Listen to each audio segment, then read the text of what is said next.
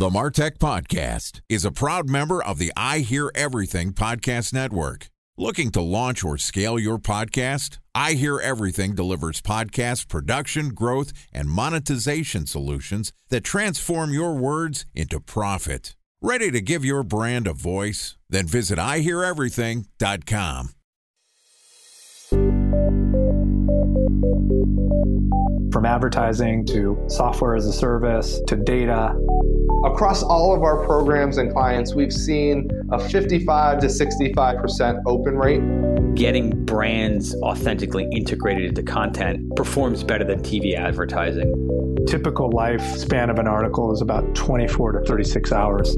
If we're reaching out to the right person with the right message and a clear call to action, then it's just a matter of timing. Welcome to the Martech Podcast, and I Hear Everything production. In this podcast, you'll hear the stories of world class marketers that use technology to drive business results and achieve career success. We'll unearth the real world experiences of some of the brightest minds in the marketing and technology space so you can learn the tools, tips, and tricks they've learned along the way. Now, here's the host of the Martech Podcast, Benjamin Shapiro. Welcome to the Martech Podcast. I'm your host, Benjamin Shapiro, and today we're going to talk about what made the leading omni-channel performance marketing platform refresh their company's name. Joining us is Keely Jeppson, who is the Vice President of Engagement at Fetch, which is America's number one rewards app and leading consumer engagement platform. And in addition to providing us with our guest today, Fetch is also a sponsor of the Martech Podcast. Yesterday, Keely and I talked about the strategy behind rebranding Fetch, and today we're going to continue the conversation talking a little bit about implementation of Fetch's B2C rebrand. All right, here's the second part of my conversation with Keely Jeppson, the Vice President of Engagement at Fetch. Keely, welcome back to the Martech Podcast. Thanks so much for having me. Happy to be back. Excited to have you back here. You know, yesterday I was busting your chops a little by pointing out that it was your first podcast episode. I guess I can't do that now. You're a podcast veteran. You're back for episode number two. And yesterday we talked about why. Why would Fetch rebrand? They've got 17 million users using a app that helps them catalog their purchases and understand and gamify the process and gain rewards from them. The brand was called Fetch Rewards and now it's Fetch. And yesterday you basically said, look, our mission is expanding. Our product has gone beyond just rewards, and we wanted a brand that reflected that. I understand the strategy. The scary thing is the implementation. So, talk to me about the process that you went through when you're thinking, okay, it's time to rip off the rewards from our brand name and just be Fetch. Where do you go from there, and what makes the rebrand a reality? So, we spent a good amount of time as a team coming together and identifying why this rebrand, why now, what positioning were we trying to share with the world. And I think once we felt really confident about that, the next step was working with our creative team who sort of pulled together this like vision of how it could come to life through assets. And that kind of gave us something that we could latch onto and from there pull it kind of across all of our different touch points with users and also think about how that came to life on the B2B side. So, when you think about going through the rebrand, you know, the first thing I think about is, well, okay, let's modify the logo. Maybe we're going to revise some of the way that we reflect our brand voice. What are some of the other steps in the process where you go from we just took the word rewards off the logo to actually making this something that is meaningful and impactful across the entire organization? So for us, we had to look at every single asset that users came in touch with. So especially in my world with my team, we're focused on all of our marketing communication. So we had to go through thousands of existing email push and in app messaging and make sure that it all reflected kind of this new identity that we had. It was a huge undertaking, cataloging every single thing that we had and ensuring that it had evolved to these new standards that we had set for ourselves. You talk about the standards that you set for yourself. How did the expectations for the company change as you were going through the rebrand? Was it same company, different name, or did you feel like the mission was changing, so the goals changed and the expectations changed as well?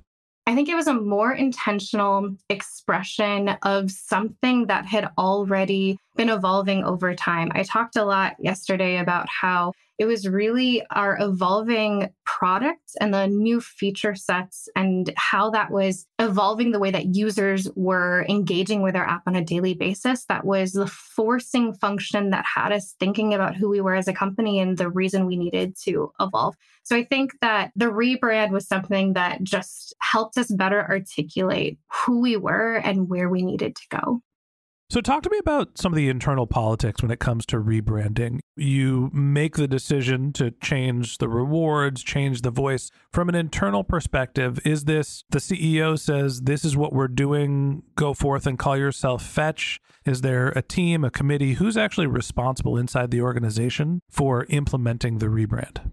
I'm sure it varies based on the situation, but at least in our company, the decision was something that our CMO, our CEO, and I think the broader steering team in the company came to the decision that it was worth pursuing this rebrand at this time. It was something that I think had been talked about for quite a while, but for all of the reasons that I already talked about, I think the timing was right with the evolution of the product and how users were using the app, as well as wanting to ensure that our positioning was as strong as possible on the B2B side. For all of those reasons, we decided to move forward with the rebrand. You know, rebranding is an underratedly painful process. I went through a rebrand, you've gone through a rebrand as well. A lot of marketers have, and there's a whole bunch of stuff that you wouldn't think about that are impacted when you start calling yourself something different. Domain names change, social handles change. You have to modify your content, but more than anything, you're changing the way that you reflect your image to your consumers. As you start to think about the impact on the consumers, did you notice any benefits as you were announcing the rebrand? Did, did people start behaving differently within the app? Was there a reflection by your customers that the rebrand was or wasn't working? So, certainly, our users loved sort of the announcement that we came out with regarding the rebrand. Many of our users were actually calling us Fetch, like long before we did shorten our name to Fetch Reward. So, it felt right. And certainly, like with that repositioning and having that clarity of where we wanted to go as a company, I think has allowed us to kind of run further and faster into this rich area of becoming an engagement platform. And in doing that, we've released these awesome features that our users are engaging with more, and our retention has never been better. Rebrand is not just a changing of your logo, it's a changing of the way that you talk about yourself. It's a changing of the way that you focus and reposition your company in the eyes of your consumer. And making that announcement to the world is something that can be very impactful and also very easily botched. And that's what we're going to talk about tomorrow. And that wraps up this episode of the Martech Podcast. Thanks for listening to my conversation with Keely Jeppson, the Vice President of Engagement at Fetch. Join us again tomorrow when we wrap up our conversation talking about how the star of Mean Girls helped Fetch rebrand. If you can't wait till our next episode and you'd like to learn more about Keely, you can find a link to her LinkedIn profile in our show notes, or you could visit her company's website, which is fetch.com. Just one more link in our show notes I'd like to tell you about. If you didn't have a chance to take notes while you were listening to this podcast, head over to martechpod.com where we have summaries of all of our episodes and contact information for our guests. You can also subscribe to our weekly newsletter, and you can even send us your topic suggestions or your marketing questions, which we'll answer live on our show. Of course, you can always reach out on social media. Our handle is martechpod, M A R T E C H P O D, on LinkedIn, Twitter, Instagram, and Facebook, or you can contact me directly. My handle is Ben J. Shap, B E N J S H A P. And if you haven't subscribed yet and you want a daily stream of marketing and technology knowledge in your podcast feed, we're going to publish an episode every day this year. So hit the subscribe button in your podcast app, and we'll be back in your feed tomorrow morning. All right, that's it for today. But until next time, my advice is to just focus on keeping your customers happy.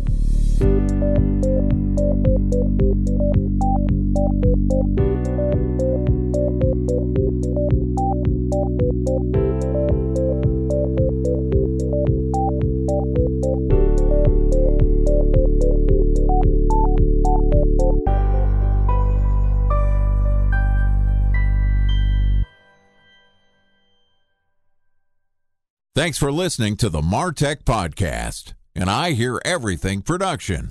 Looking to launch or scale a podcast like this one for your brand? Then visit iheareverything.com.